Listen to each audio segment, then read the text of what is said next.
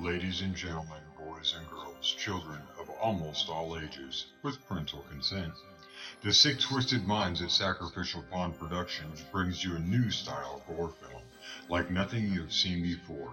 There are no cops, no investigations. There is no backstory, no follow up of the victims who were brutally tortured and murdered. Our story isn't about them. Normal Terror is about a single dad struggling to make ends meet. His son is his first priority. He goes to work, pays his bills, and is generally a great dad. The twist comes after he puts his son to bed. This is where he releases his stress. Some people do yoga, some hit the gym, some go for runs, some people paint on a canvas. An anonymous source once wrote on an abandoned asylum wall, I never understood people until I took one apart just to see how it worked. If you are rear-ended in traffic, most people's thought runs to anger and their primal instincts of hurting the other party. Sam Neill does not have the ability to stop that primal instinct. Let us take you into the mind of a killer. Normal Terror is a concept from the mind of Sam Mason, who wrote, directed, produced, and is starring in this new age feature film. Let's get slicing and dicing with Sir Sturdy horror fans. On this podcast, you will hear me and a guest do some movie reviews, random funny horror chats, and whatever else comes to mind. So tune in, kick back, relax, and always remember I'll see you in your nightmares. Well, just Jason's mask.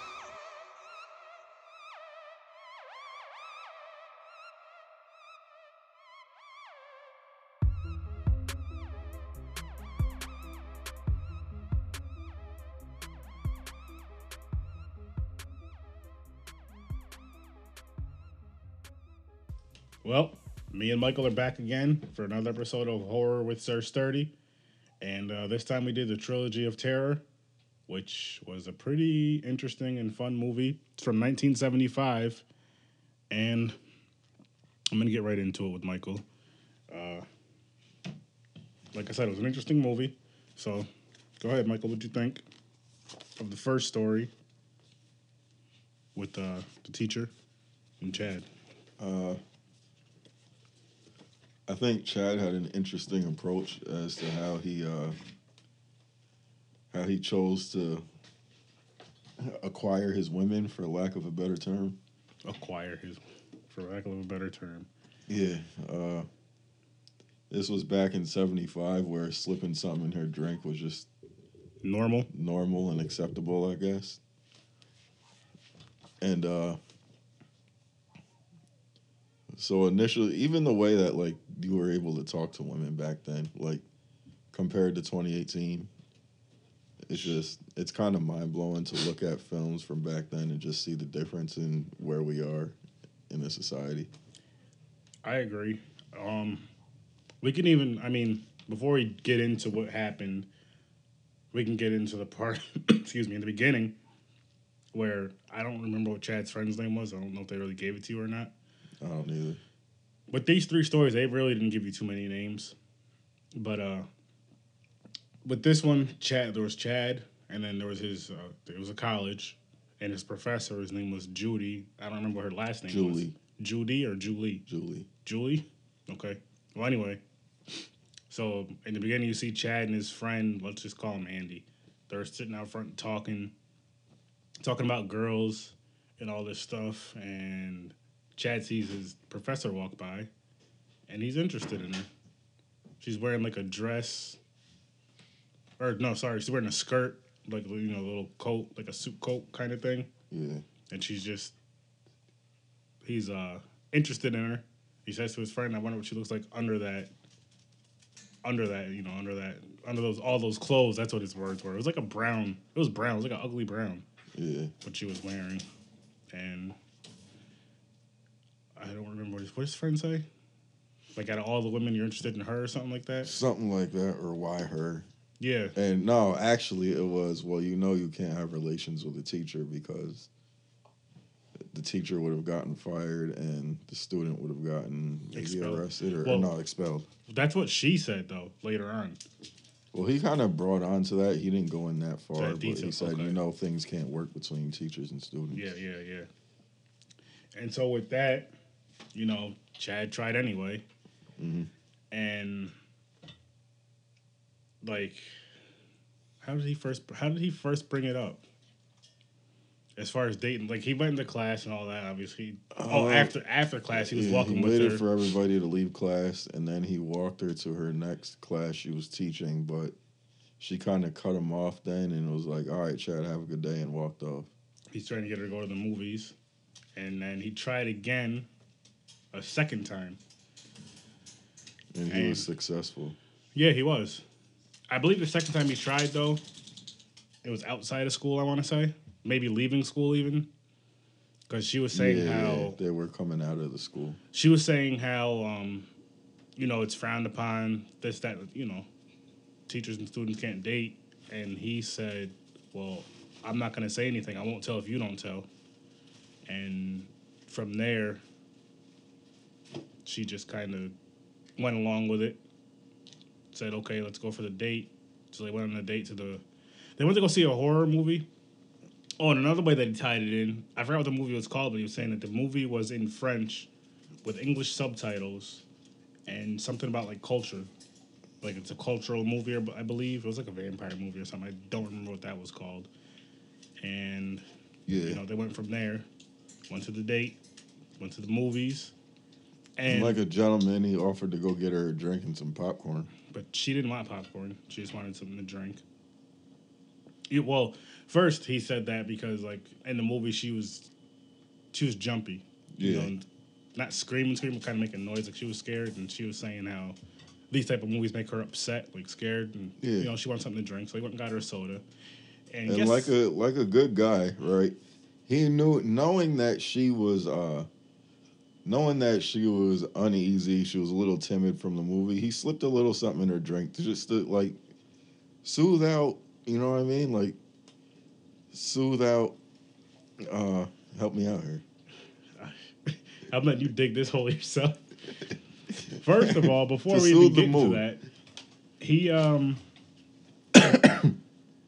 He told the teacher back in school that he he uh was a photographer. yeah. That he did tell her, which is an important thing. And he um getting back to the movies. My whole thing before we even get to him slipping the drink, he got two large root beers, light ice, and it only cost him a dollar for two large root beers, soda, like in a cup at the drive-ins. That doesn't no. You go to the drive-ins now, you're paying at least eight dollars for one soda, probably. yeah. I know definitely at the movies you're paying about eight dollars for one large soda. So that that right there, I'm like, oh, that's cool. I'm wondering how much the drive-ins cost. I'm guessing it can't be any more than five bucks for the both of them. No, definitely not. So okay, that's so we get to that, and we get you know you see him buying the soda, and then you see him go off to the side somewhere, like the camera goes off, or whatever. He's like somewhere by himself. And he's And he's putting her medicine in her, her and her drink. drink. and her soda, and then he brings it back to, to the car. Excuse me. He hands her the soda. She takes a sip. He takes a sip of his, and she says, "This tastes bitter." He said, "Yeah, mine does too." They probably ran low on syrup. I'm like, "Well, that's for what he was doing. That was a good cover up, I guess you could say. Yeah. Like we've all had bitter soda. You know, you have that nasty seltzer taste, Mhm. but you know." That's not what it really was. And he just kept staring at her. Like the way he was staring at her was so rapey. Yeah. And she kept looking over. She's like, "You okay?" I thought you liked the movie, Chad. He was like, "No, I do, but I like you looking at you even more." And then just stared at her for like what seemed like like three minutes straight. And she eventually fell asleep. And he, this is where we thought Chad was a savage. Chad, Chad the savage, when he did all this. So Chad drives to the local motel, Leaves her in the car. leaves her in the car, goes and gets the room, which was only a whopping fifteen dollars. He went in. This is the part because he goes in there. He says, "Yeah, I need a room for me and my wife." And the guy's like, "Okay, I need fifteen dollars in advance." And I'm like, fifteen dollars in advance. So far, he spent the dollar for the soda. Mm-hmm. Now the fifteen for the room. Mind you, she's passed out, so she doesn't know about it. And I'm just gonna say, three to five bucks for the movie. So what is that? About Let's twenty dollars. Don't let's let's say- let's he did probably have to buy her a dose of medicine as well. So throw three dollars on that just for the hell of it. Let's say he spent about twenty five bucks for this date. Mhm. Tops. Probably less than that though. And so you know what we forgot to mention too is real quick. He was fantasizing about the teacher. He was daydreaming in the class about her laying in the bed. Yeah, and he was taking right. pictures of her. You're right. So then it was almost like, is it foreshadowing when you think of something like that and it happens? Yeah, Foreshadowing. Yeah, see, I paid attention in English class. And uh he's lying. He never went. she uh that pretty much happened like when he got it you know he got it he brought her into it didn't show her bringing her him it didn't show him dragging her into the hotel room which might have been one of those doors you know it's or it's an outside hotel you go in from the outside anyway Yeah. not important but it showed her laid out on the bed Mhm. and he was like standing over her taking pictures and stuff or standing beside her taking pictures and then after that it showed them pretty much like back in the car Yeah, and he was talking to her. She she apologized for falling asleep, and I'm just like, this dude is just boom.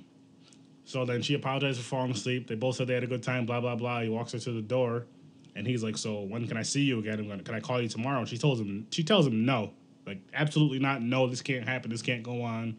That's when she says what Michael was saying stated earlier about how she can get fired for this, you can get expelled, da da da da. da. And he he said, "I ain't gonna tell nobody. You ain't gonna tell nobody. What's up, girl?" pretty much. So we go to the next day. You see her just sleep in bed, and you hear her phone ring. And Chad is on the phone Before eight in the morning, he before was on eight. it. and he said, um, "Listen, get dressed. I'm coming over right now." And she said, "No." Blah blah blah. He he put it this way. She got dressed. It didn't show it. The next scene, you know, the phone call's not that. It's important, but it's not. We don't got to spend too much time on it. He said what he had to say. It shows her in the car. Not only, you know what I mean, was she dressed, but she was in the car with him again. And he was just like, "Look, this thing's gonna keep going on." So he pulls out his folder of pictures Yes, he does. to let her know that he's got her sprawled out on the bed, Mm-hmm.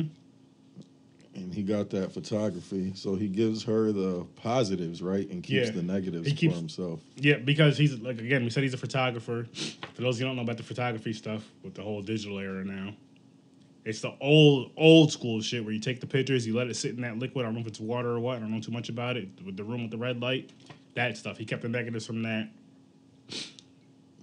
and so he, uh so she she's like, okay, fine, whatever. She she's saying I should do this, that, the third. Call she can call the police, and he's like, no, you won't. I'll just lie and say that she said she would call the cops because he drugged her. He admitted that he drugged her because she said she knew she was drugged, pretty much. And he was like, "No, I'll li- I'll lie and say you seduced me." Mhm. So they go from that to I'm, don't know if it's that same day or the next day, but they end up back in the classroom because remember he goes up in the front of the class and he hands her a book with a note in it that pretty much says, uh, "Meet me at my apartment tonight." I don't know what it said exactly, but it was like, "Meet me at my apartment tonight," and she went there. And uh, this is where things take a little turn for. Uh, Well, no. Well, first we gotta we gotta mention that he they did. She did end up going home one night after his apartment, True, she had a roommate named Anne, right? and she tells Anne or Anne lets us know that this situation has been going on for about a month. for about a month, and she's real concerned because Jude, Julie, comes home late. She's usually Julie's like one of these people who she's like on point with stuff. That's what I got from her. Like she's Real nerdy type girl, always on point with uh, everything. with her does. schedule. She sticks to one schedule, routine, the routine. She's a routine type of person. So her roommate notices her coming in late for a month, and she's like, you know, what, pretty much. Here's how the conversation would have went nowadays versus then. You know, she's like, Julie, I'm worried about you. What's going on? You know, you've been coming in late. What, what's, what's? Are you okay? And Julie's like, yeah, everything's gonna be fine. Everything's okay. Everything's fine and uh, her roommate's kind of you know just keeps asking her. Now this conversation nowadays would have been like, "Bitch, what the fuck's going on?" That's how females talk to each other, seriously. and she'd be like, "Bitch, I'm good." Blah blah blah. She'd have made a corny thing, said hashtag good, and you know we went to the next scene. But that is that is. I'm glad you brought that part up. And this happened before she went to um Chad's house, right? Yeah. Okay. So then she goes to Chad's, and uh hang on, you go ahead? She goes to Chad's and Chad's on the Chad's on the couch feeling himself OD. He's like, "Yeah, this is gonna go on for however long I want. Uh, make me a drink, please." So she makes him a drink and he sips it. And simultaneously, as he sips it, she she tells him this isn't gonna go on for much longer, and she's about done with it. And this was all this all went on because she wanted it to and he starts to look shocked but then she lets us know that she put something in his drink that's going to eventually send him into cardiac arrest Yes. And this is where it gets like the story was pretty interesting. It was a short story. nice little anthology. But um as he was saying, she you find out she was the one that was in control. And the dope part, which I know you caught this, is when she was like she was like, I was in control since day one, since you were sitting out front of the college talking to your friend at wondering how I looked out to, you know, under these clothes. Mm-hmm. She actually went she said those exact words to him. And at first, when the scene first came up and stuff, before you finished this whole movie, well, the first mo- story in the movie, I thought his friend stitched on him. Was like, yeah, you know, Chad's trying to smash, pretty much, or no. Back in those days, they would have probably said Chad's trying to see your undergarments, yeah and uh, I thought his boys, you know, his friend said this, but he didn't. So, like I said, she's talking about how she was in control the whole time. She knew she was drugged, but she knew she was still in control the whole time. She drugs him with some chemical. Don't remember what it was, if they even said. He's drinking it. He goes into cardiac arrest, and she goes. Does she drag him into the room with the Yeah. negatives? yeah or does she go into the she goes into the room with the negatives i believe she drags him in there and um excuse me oh then she covers the pictures in like gasoline or something right and she lights I don't, she pours something does she pour anything or she just light him on fire well she does pour something on them i think. Yeah. She pours something on the negatives and she lights the negatives on fire and then it goes you see the negatives on fire and you see the red light from the room because you know you know it's in that room and then it goes from that scene back to her apartment and she's carrying a newspaper and her you know her um, roommate well she she carried the newspaper into the house and she like sat down her roommate's asking her if she's okay and you know and from here like you see in the newspaper clipping um student dies in fire college student dies in fire yeah and I was just like, oh shit, like that's kind of crazy. And I believe after the roommate left, she kind of smiled, and then that's when she was clip. She they go to another scene and she's like clipping the newspaper article out. and she has like it. yeah she's taping it in a book of like what what seems to be like a whole bunch of former students that she's done this to or somehow kind of killed yeah, and like a lot of like they were mysteriously missing, I guess, which was cool. I like the fact that she did that. Like she kept like a little album of it.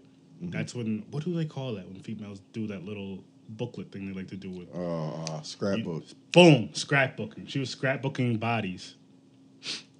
So after that, she hears a knock on the door. Actually, as she's cutting this article out and to, you know, do her little scrapbook scrapbooking, she goes to the door and it's one of her students, and he says, um, "You know, I went to class today and I seen that class was canceled." And she invites him in, and she says, "We're gonna be friends for a while." yeah before that movie, before you know the first one ends. And I was meaning to look up how uh, what the stories were called. Uh, that's one thing I forgot to do. But uh, so yeah, so this one, um, you know what? We'll do the rating at the very end with all three stories. So we go into the second story, and uh, this story is about uh, story number two. I can tell you the character's name. You got Millie, and you got Therese. I don't want to let you. You want to start with this one? Uh, so I don't really know how to. How to? All right, because I I know like I have and I I'm just gonna go for it. I just don't want to tell that part yet. Yeah. So you, you got Millie and Therese, two sisters that cannot stand each other. Starts off with Millie talking about her sister and like writing about her sister in her journal Mhm. a lot, and she's just talking about how her sister talks to her, talks down to her, um, and just they hate each other. They can't stand each other. You never see them in a room together, which is crazy. But you always, you know, complaining about each other back and forth. Yeah. So, So, we find out that they share the same family doctor, mm-hmm. and the doctor kind of he kind of fluctuates between their fights and tries to tries to just obviously be a doctor, but he, he's like their mental doctor in a way. like a therapist. Yeah, and like a come to the home specialist in a way. Yeah, that's exactly what he does too. So and it's the story the, the thing with this story is it starts off kind of slow like there's not really um like you start off with her millie talking you know talking to the audience in a sense because she's like writing out loud thinking out loud type of deal Mhm. and she's talking to the doctor at one point on the phone and then you know she schedules an appointment with the doctor to come the doctor comes and you see Therese, which is Millie's sister.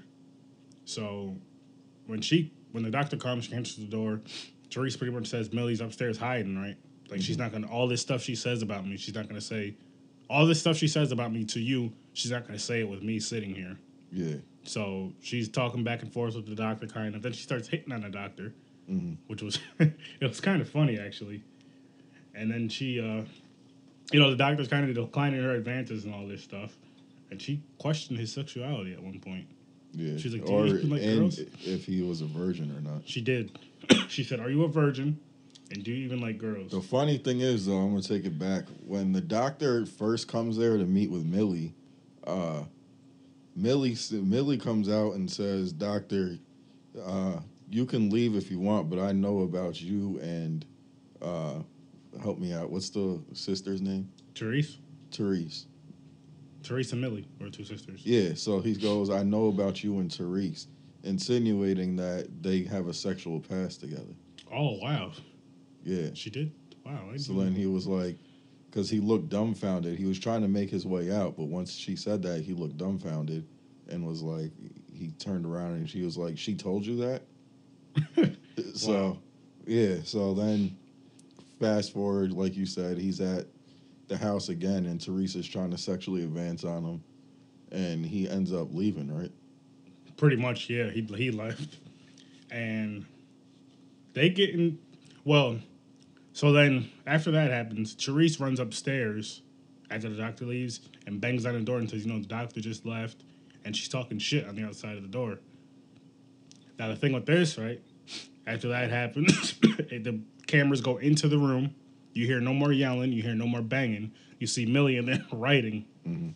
about how her sister's doing this, you know, yelling at Damn, why do I always have a call from recording? Yelling and swearing at her. And let me take a sip of this.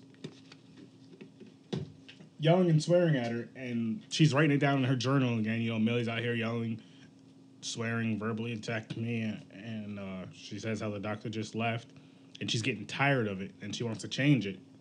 So, she goes, she gets like fingernail clippings of her sister, piece of clothing, Hair hair, and buttons from her newly seductive dress. boom. And she oh, she grabs a voodoo book. So she's planning to kill her sister. So she grabs this voodoo book, right? And it doesn't really, it doesn't ever show her reading it, which would have been kind of cool, like reading something out of the book. But it doesn't show her reading, but you know what she's getting ready to do. Mhm. So later on in the movie, a few minutes later, let's say, you see her, you see a little voodoo doll that she made of her sister. And she opens up this little, um, it looks like a glasses case, I guess. Mhm. And there's like a, um, there's a needle in it, a long ass needle. And you obviously know it doesn't show it, but she stabs the doll in the heart. Mhm. And later on, the doctor comes. Right? Does he just come out of nowhere? Or does no no no no no? No. I'm jumping Yeah. because the doc she either the doctor calls or she calls the doctor. No, she calls the doctor and says that she found a solution to her problems with her her, sister. problems with her sister and she's gonna end them for good or something like that. Yeah, that's what it was. And then, um, so the doctor come after that conversation. You see the the doctor comes. He goes upstairs in the room. You see the doll laying on the floor first with the thing in its chest, and then you see Therese laying on the floor, dead next to the doll. No blood or anything on her, which I thought was a little bit different, maybe because of the voodoo, but still. So then, uh, the doctor pulls a wig off of Therese. And this is where you find out that they're both the same people, which, and Michael's my witness, I did call this out earlier Yeah. before they said this. I was like, wait a minute. I was like, they have to be the same people because there was just too much going on. And usually when you see people arguing and fighting in a movie, you'll see them in the same room at least once. At least once Yeah. or just in any situation, just in life. And you, they didn't show it, which it was still cool. Don't get me wrong, it was cool. But um, so the doctor knew the whole time Yeah. because he said something about how she has like a dual personality. Which makes it funny that he would think the other personality didn't know that he slept with the other one. or he was just um what's the word playing along Yeah. with it and true. it's you know true. and if it's two different person like i guess you can say she's bipolar maybe something more because what i'm thinking is maybe these two split personalities like when she's one personality she thinks she's this per she's really this person when she's the other person. she really thinks she's this other person that the other person's her sister. Yeah. like in her mind that's really you know what i mean? That's really going on. Mhm. so with her saying you know she told me this and she told me this she really knows it herself but in those personalities she really feels that she talked to the other girl which was just her. So yeah that was that was another fun one. Excuse me again. That was another fun one. And uh we can jump on to story three Okay. with actually before we even get into it i'll say this was probably my favorite one of the three. All three were fun though.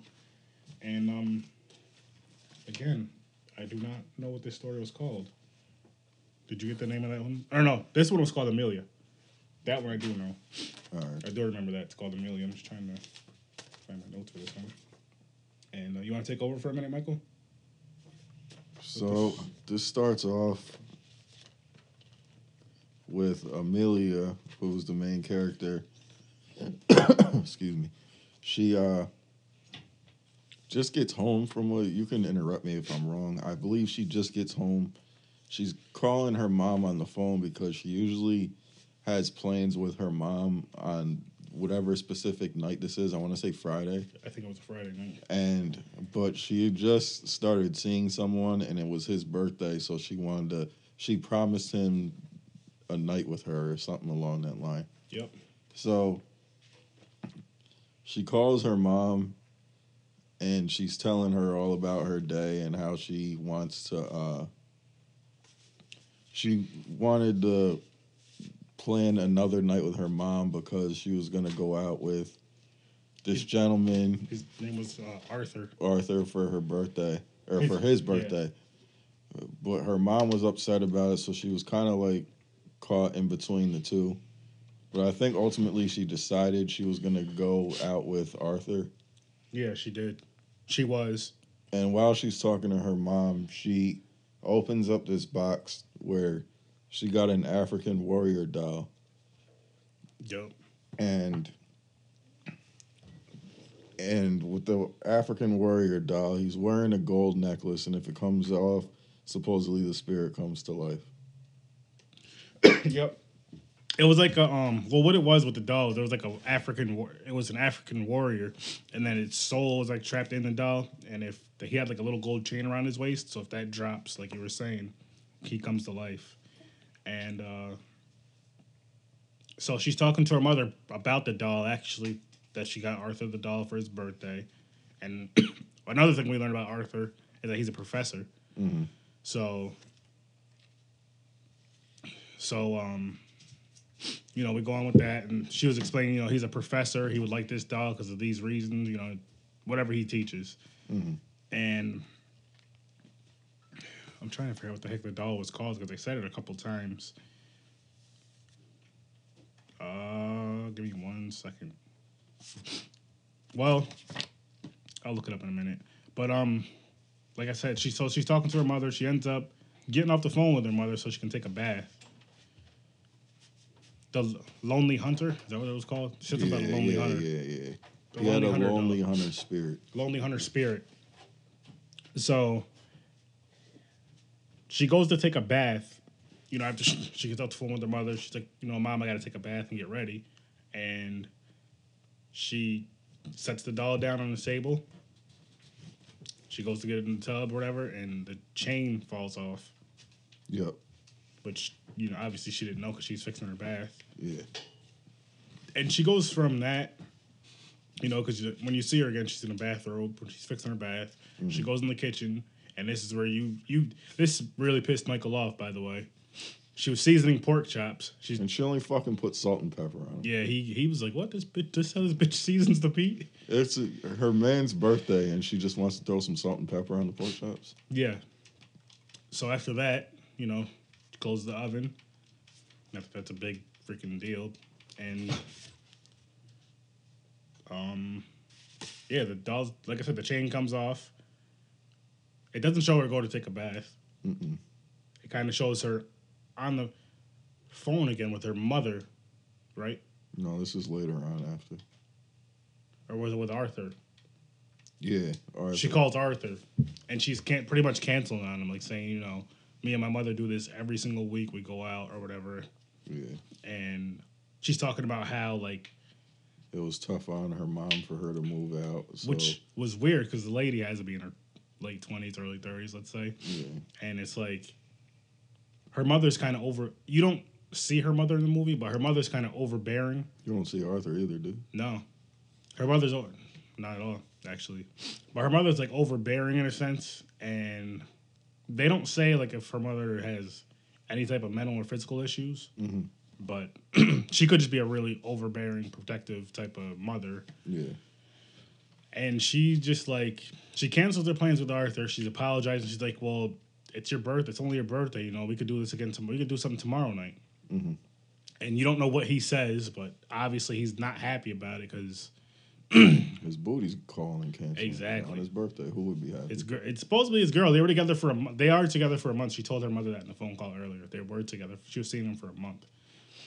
And I mean, I'd be pissed off too if you're calling me like I'm about to be there like a half hour. Like, nope, never mind. yeah. So we go from that, and she goes back into, I want to say the living room, and she notices the doll's not on the table. Mm-hmm. And this doesn't. The thing is, with this part right here, that didn't freak her out, which I found kind of funny and a little weird. I didn't say anything at the time. But I'm like, okay, so say the doll did somehow get bumped off the table, it's not gonna move that far Yeah. because Nobody's in there. no one's in there, and I believe, yeah, the table wasn't. It wasn't like the table was high as hell. The doll was made out of wood, so it's not gonna slide across the. You know, it's not gonna slide across the floor. So she's looking for it. She's looking all. She looks all around the table. Then she looks under the couch, and she gets stabbed by the spear in her hand or her finger or whatever. Her mm-hmm. finger's bleeding. So then she opens, you know, she looks under the couch again. She grabs a spear, and she's looking all under the couch again. She goes to the back of the couch, looks under the couch, and all of a sudden you hear little footsteps running across the floor. And she didn't seem too freaked out by it. Yeah. Like from there, she went to the kitchen. She was telling herself, she was like, Amelia, this is not happening. Like she's trying to calm her mental down. yeah, and that's actually where we finally got her name is when she called herself in third person, like Amelia. This isn't, you know, this isn't happening. And she goes to the kitchen, and there was a fork or a knife moved. Mhm. And there was a also fork replaced with whatever knife she had. That's what laid it was. And that right there didn't really freak her out either. Like she looked through because she remember she grabbed the thing of knives. Yeah. She looked at those and like the smallest one was gone. Yeah. And I'm like, how the hell isn't that messed with you? So from there, she what happens there after that? Like, did she have the interaction with the doll yet? Yeah, well, she had already been cut by it, and then no, she goes back to the living room, and then like a lamp cuts out or something, right?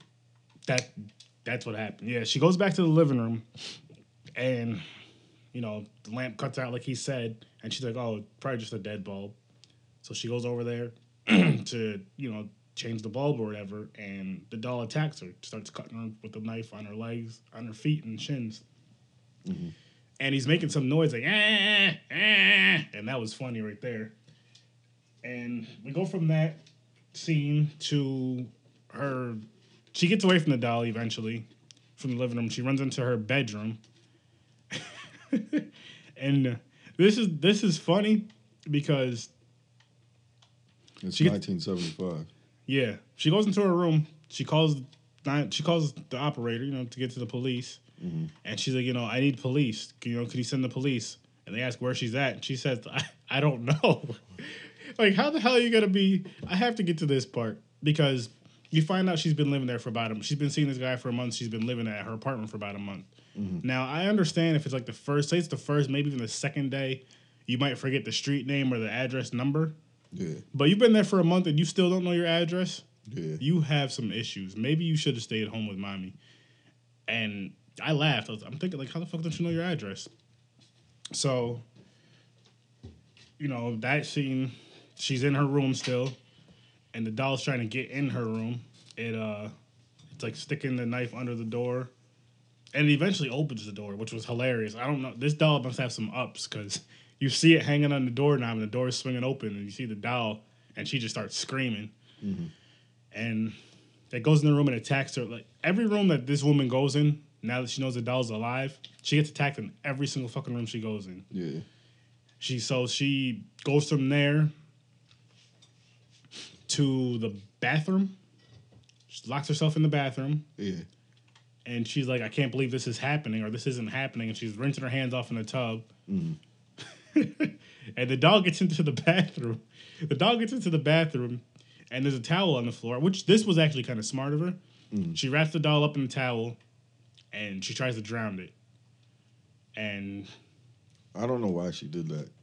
Like, at what point do you assume that a a breathing doll, or not even a breathing, but a doll coming to life needs oxygen to survive? I mean, it's I get it. It makes sense. At least try something. At least she tried. So then the doll gets out of that, and you see the doll jump on the side of the tub with a knife in its mouth, and it's like making those, eh, eh, eh, those type of noises again. I was laughing again. You were dying at that point. She runs out the bathroom, and somehow the doll jumps up and like grabs on her arm and just like biting her arm, and she's running through the house. You see a nice white lamp. It's the same lamp that got turned off actually, and she slams the doll into the lamp. I'm like, okay, she wants to survive. So then uh, from there, she slams the doll into the lamp. She runs back to the kitchen, right? Or does she go to her room? No, no, no. She goes to her room again. No, no. Sorry, sorry. She goes to a closet. She runs and hides in the closet. And uh, there's there's a green suitcase in the closet. Mm-hmm. She's just sitting there waiting, waiting, waiting. Doll runs in the closet. She opens up the suitcase, locks the doll in the suitcase. Mm-hmm. Okay, smart. Now, what would I have done with that? I would probably lit the shit on fire or threw it out a window or something. But she didn't do that. She brought it into her bedroom, placed the doll on the bed. Mind you, the doll still has the knife in its hand. And she, uh, didn't she make another phone call? Or what the hell was she doing What was she doing? when she got into the room? I felt like she was getting her, she tried, or she did try to open a window at one point. She couldn't get the window That's open. yeah, that's what it was. And I don't know how that, and I'm thinking to myself, like, Why not go through the door? Not only that, but because my my guess is she was trying to get the window open to throw the thing out the window. Why the fuck not break the fucking window? When you're going through something, when you're going through a trauma thing like that, it's like you don't think like, oh shit, I gotta try to open it. Nah, fuck that, break it. Yeah. Uh, she didn't do that. So then you go back. They show she puts a suitcase on the bed. They show the, the suitcase on the bed. You see the doll using a little steak knife to cut out the suitcase to get out of there. And mine, she's still wearing her bathrobe. And I pointed this part out to Michael. She uh, goes to grab the blade of the knife, as the doll's cutting, and she gets cut a couple times. Yeah. And I'm like, yo, why didn't she just take her bathrobe off, or take a piece of her bathrobe, or a piece of clothing or something, wrap it around her hand, and just snatch the blade? hmm Simple. She didn't do that. The dog cuts a hole out of the thing. He gets out again. No, didn't she Right. get the knife and then he, she like stabbed him while he was in there? Yeah, yeah, you're right. You're right. She did get the knife somehow, and she starts stabbing the doll while he's in there. And uh, And her dumbass. It, it appears as if he's dead, so she opens Her dumbass opens up the suitcase and he jumps out at her, and he gets the knife back. yeah. And isn't he like? Doesn't he jump out and like he, he's teething on her neck at that Yeah, point? yep. He's biting on her neck, and um, you know she's rolled around with him. She runs with him to the. Did she Kitchen. kitchen, right? Did she get him off before? No, because they're rolling around on the ground like you're fighting a grown man or a grown woman. And she gets him off her neck from there. And then he's on her arm, right? Or no? I'm trying to. Was he on her arm?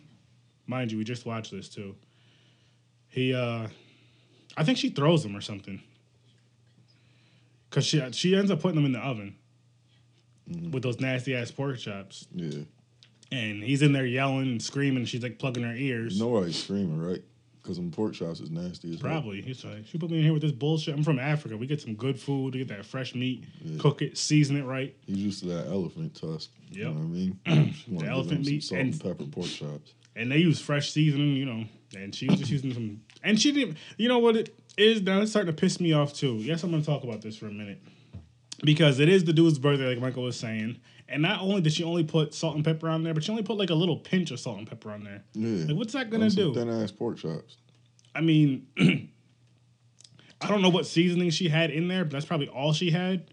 But you can grab a couple more things and just sprinkle it on there some, you know. Pour a little hot sauce on there. I know they made hot sauce in the 70s. And she she didn't.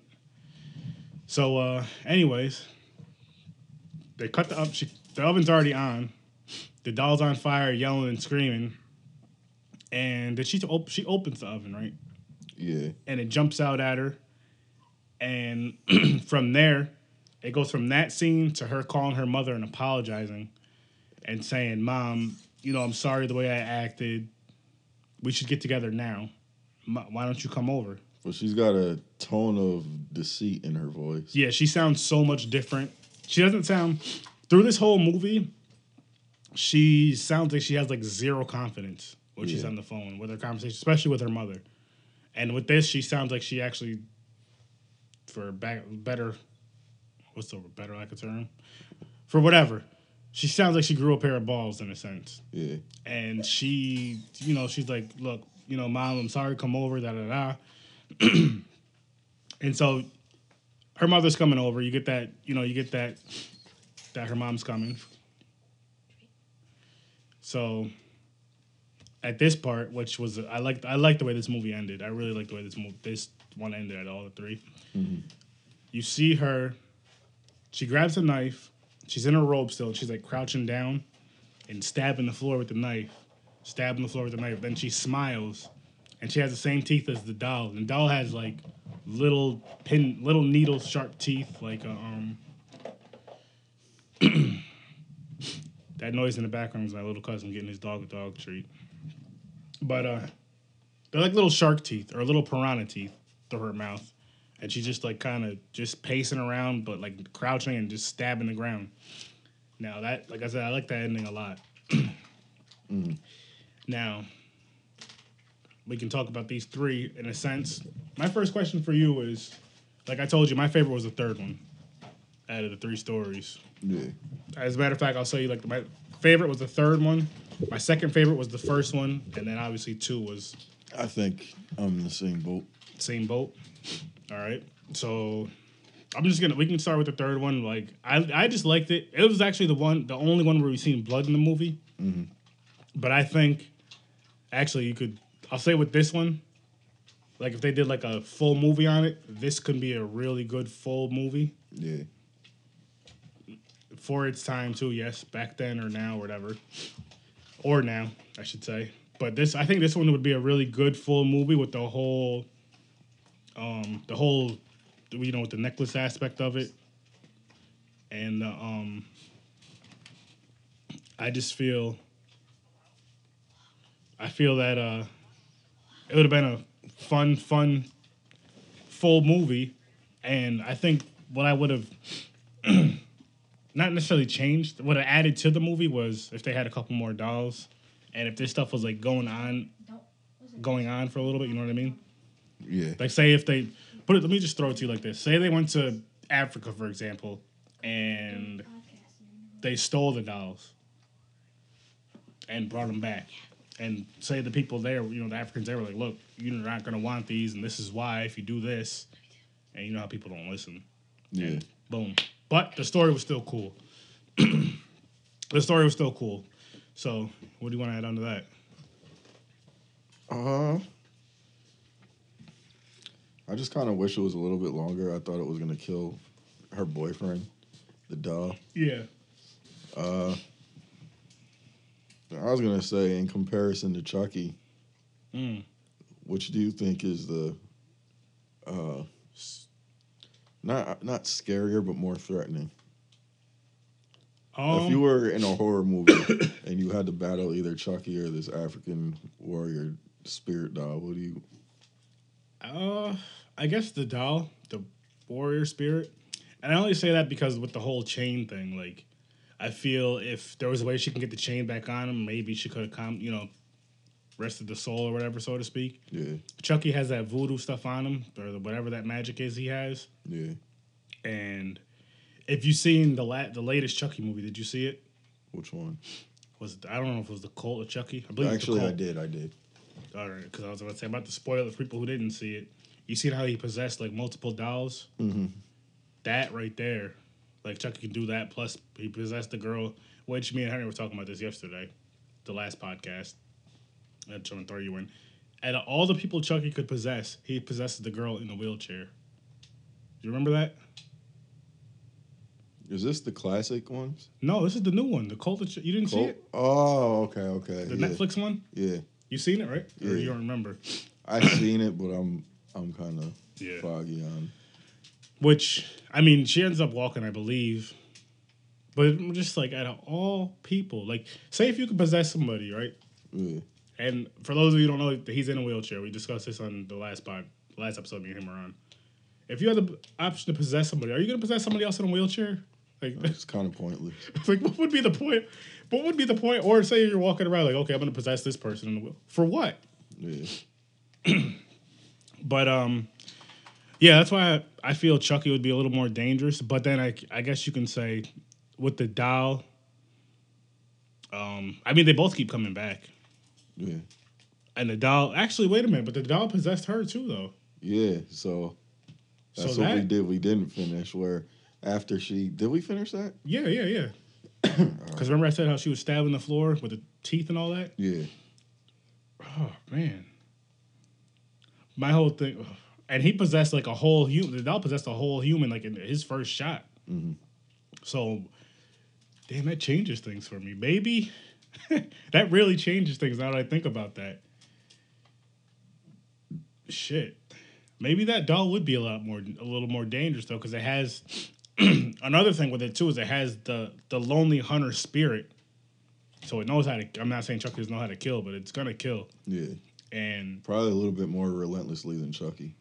Possibly. Because Yeah. you could say Chucky could eventually develop emotion. I don't think this African spirit dog could.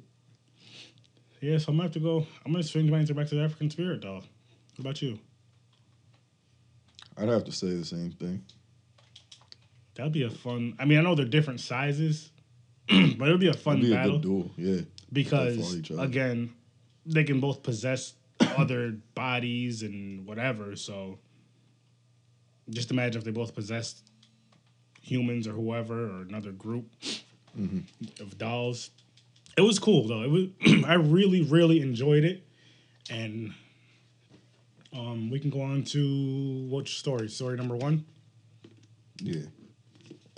All right.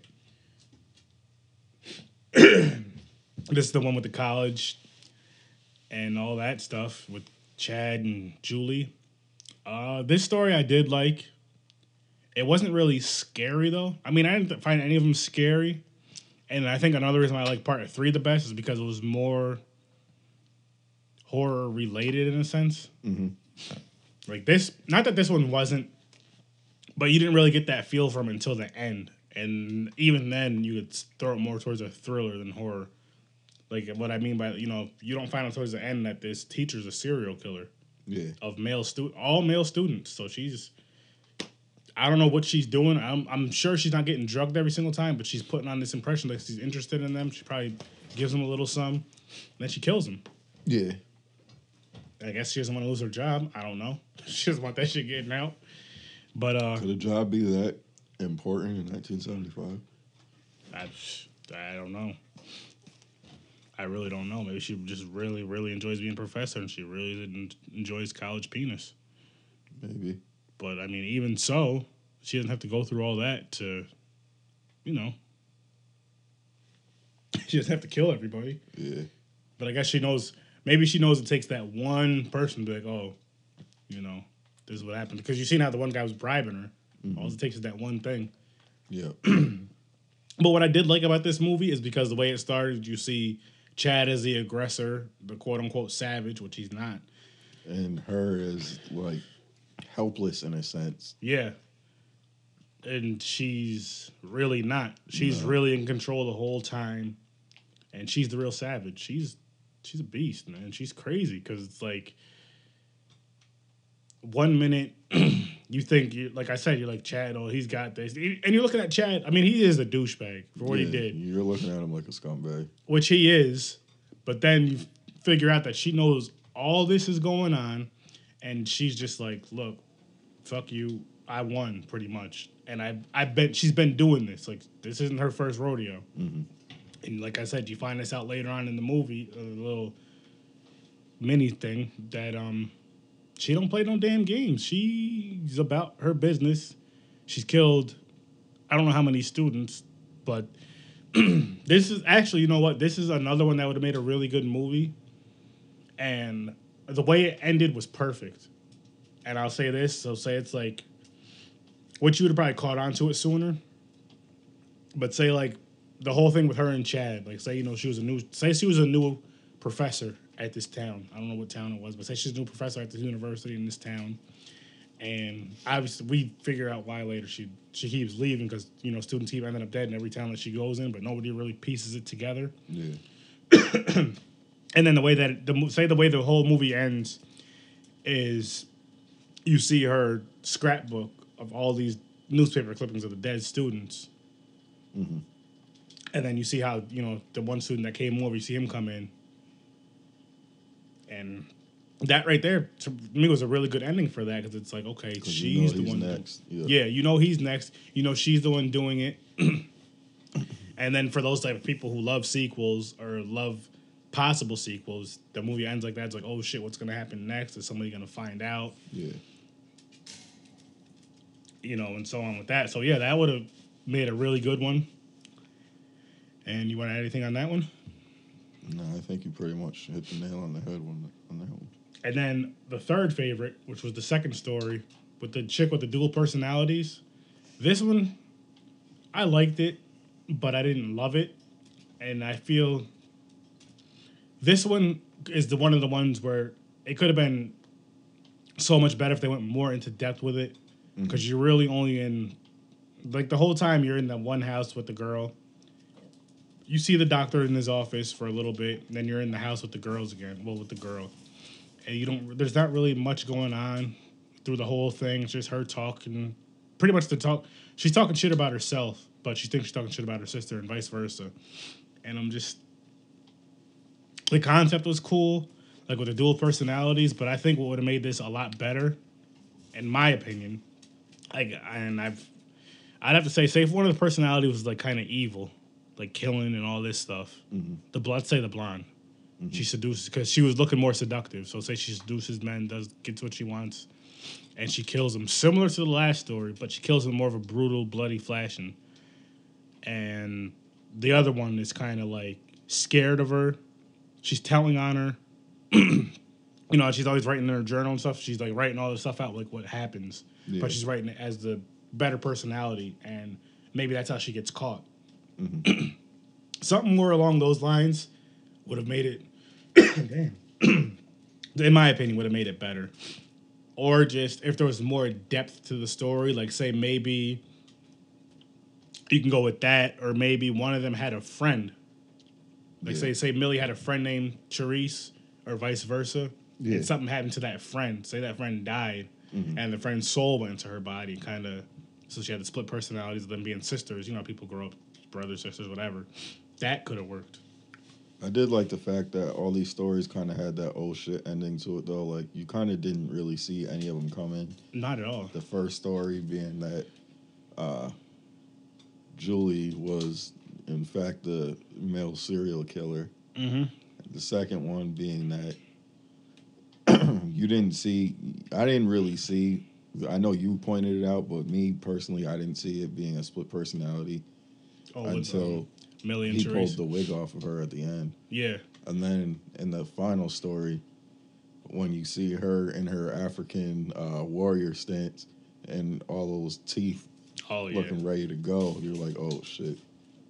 and with with what you're saying with the um with the second story, I was thinking about it in my head, but I didn't really see it. Say it. Actually, I didn't say it at all. About I mean, I know I pointed it out about them being the same person, but if you pay attention to the movie, Millie's hair is always up, and I was mentioning that her hair is always up because like usually I'm I'm saying I feel like females when they're home comfortable, you know, they let their hair down and relax and all that. But her hair is always up, like I was saying, and then um you see Teresa's hair, and she has the long blonde hair. The Yeah. wig, it's a wig, Okay, okay, obviously. yeah, yeah. So, I it's like it's easier sense. to. Because I remember I pointed out that you know I was like, yeah, they're the same people, but then you didn't see her hair. Her hair looked really fake anyway. Yeah, but it was seventy five, so they did what they had to do then. Yeah. But Plus like I was saying, hairstyles just look crazy back then. That's true. anyway. that's very true. You would have been into it back in the day, though. Yeah, probably, but just seeing it today, I'm like, yo, what the fuck are they thinking? Yeah, you're right. You're right. But just think, thirty years from now, forty years from now, people are gonna be, what the hell? I know. But um, so yeah, like I was saying, with her hair, um, not to stay on this damn topic, but you didn't because Millie had brown hair, so you didn't see the hair like mixed up, you know, the brown and the blonde, Yeah. because obviously, like I said, it was always up. So that was that was pretty cool with that. It was pretty smart with that, and it kind of gave you. And another thing with um Millie and Therese, Therese always she had like a pound of freaking makeup, and Millie really didn't have. She was like a plain Plain Jane. there you go. No makeup and all that. So yeah, like I said, I, I liked all three stories. Um, what would you rate them? As a like as a Are let's we collectively or let's do both. Let's say what would you rate them? uh, out Each of ten three? stars or five? How do I do this?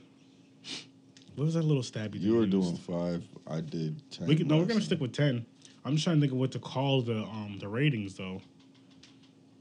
ratings. What do you mean? Little no no no because remember we did the chainsaws last week. Oh, okay, okay. Uh, How many uh, Lonely Warriors would you give this movie? so are we first doing series or co- collectively? Let let's or you know what? Let's do uh let's do the trilogy of terror. Let's do the third one first with the little warriors. How many warriors did you give this? Give it about eight. Eight. I'm gonna give it a good. Uh, I'll say seven and a half. For 1975, it wasn't bad. Not at all. Seven and a half's not a bad rating, no. and I only just because, like I said, I mean, I know it was a short, three short stories with the antholo- anthologies and all that. But for this story, actually, no. That's a. I'm gonna give it a nine. And the only reason why I didn't get a ten is just because I feel like they could have just added a little bit more to it, as far as like what you were saying. Like if the thing would have came and killed her boyfriend, mm-hmm. and maybe if she would have killed her mother after she got possessed, or at least attacked her mother. I mean, it, it insinuated that that's what's going to happen when she came, but that would have just bumped it up to a 10 for me Yeah. for that one. okay, so for story, we'll go to the story number one now with Chad. And the, how many roofies and root beer would you give this one? I give it about. I give it seven, Seven? seven roofies. Seven roofies and root beer? Because I give it seven because of the unexpected events that occur in this movie or in this short story. Like, I didn't see her pulling out being uh or pulling it out being the one ahead of the game, pulling the trick on him. I thought it was a nice, like I said, it was a nice oh shit moment for me. I'm gonna jump back real quick to the third movie, and I'm gonna give it instead of giving it a nine, I'm gonna give it an eight, and it's because of those fucking pork chops that you pointed out, All right. because that did piss me off. And now back to this one, the roofies and root beer. I'm gonna give it a. I'm also gonna give it a seven. And the reason why I'm giving it a seven is, uh, again, like I said, I feel if the story had a little more depth, like if they even just said she was a new, just something as small as you know, she's a new professor here. She came from wherever she, you know, she came from Kansas, and she's having trouble, you know, staying in certain towns. In certain towns, she doesn't. She, she feels like she doesn't fit in. Maybe Yeah. that's just the you know the little backstory they give. That's not the real reason why she keeps moving. Like if they would have did something like that, this movie would have been about eight for me. And that's really it with that one. Like it wasn't too bad. It was fun. And uh with the second one, I want to give that one a six. So an eight, seven, and a six. I'll give this one a six. I like the dual personalities. I just again same with the first one. Just a little more depth to the story. Or just a little more story. It was kind of, Just a little more story. Yeah, it was kind of quick. it was. I mean, each of these stories was was about the same length, Mhm. give or take a few minutes for each. But But the other ones just seemed longer because they were better put yeah, together. they were. They were. They had, but they had more stuff going on. Mhm. Like this one was just a girl. You know, it was pretty much one girl just talking to herself. Yeah. and talking to the doctor, which again, don't get me wrong, I like it, just wish it was more depth. So like I said, this one, uh I'll give it six wigs. How about you? I give it five.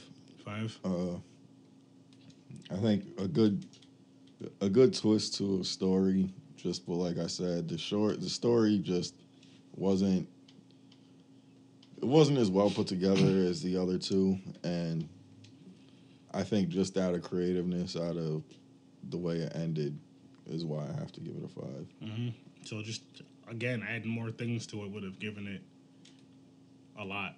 Yeah. But overall, Trilogy of Terror.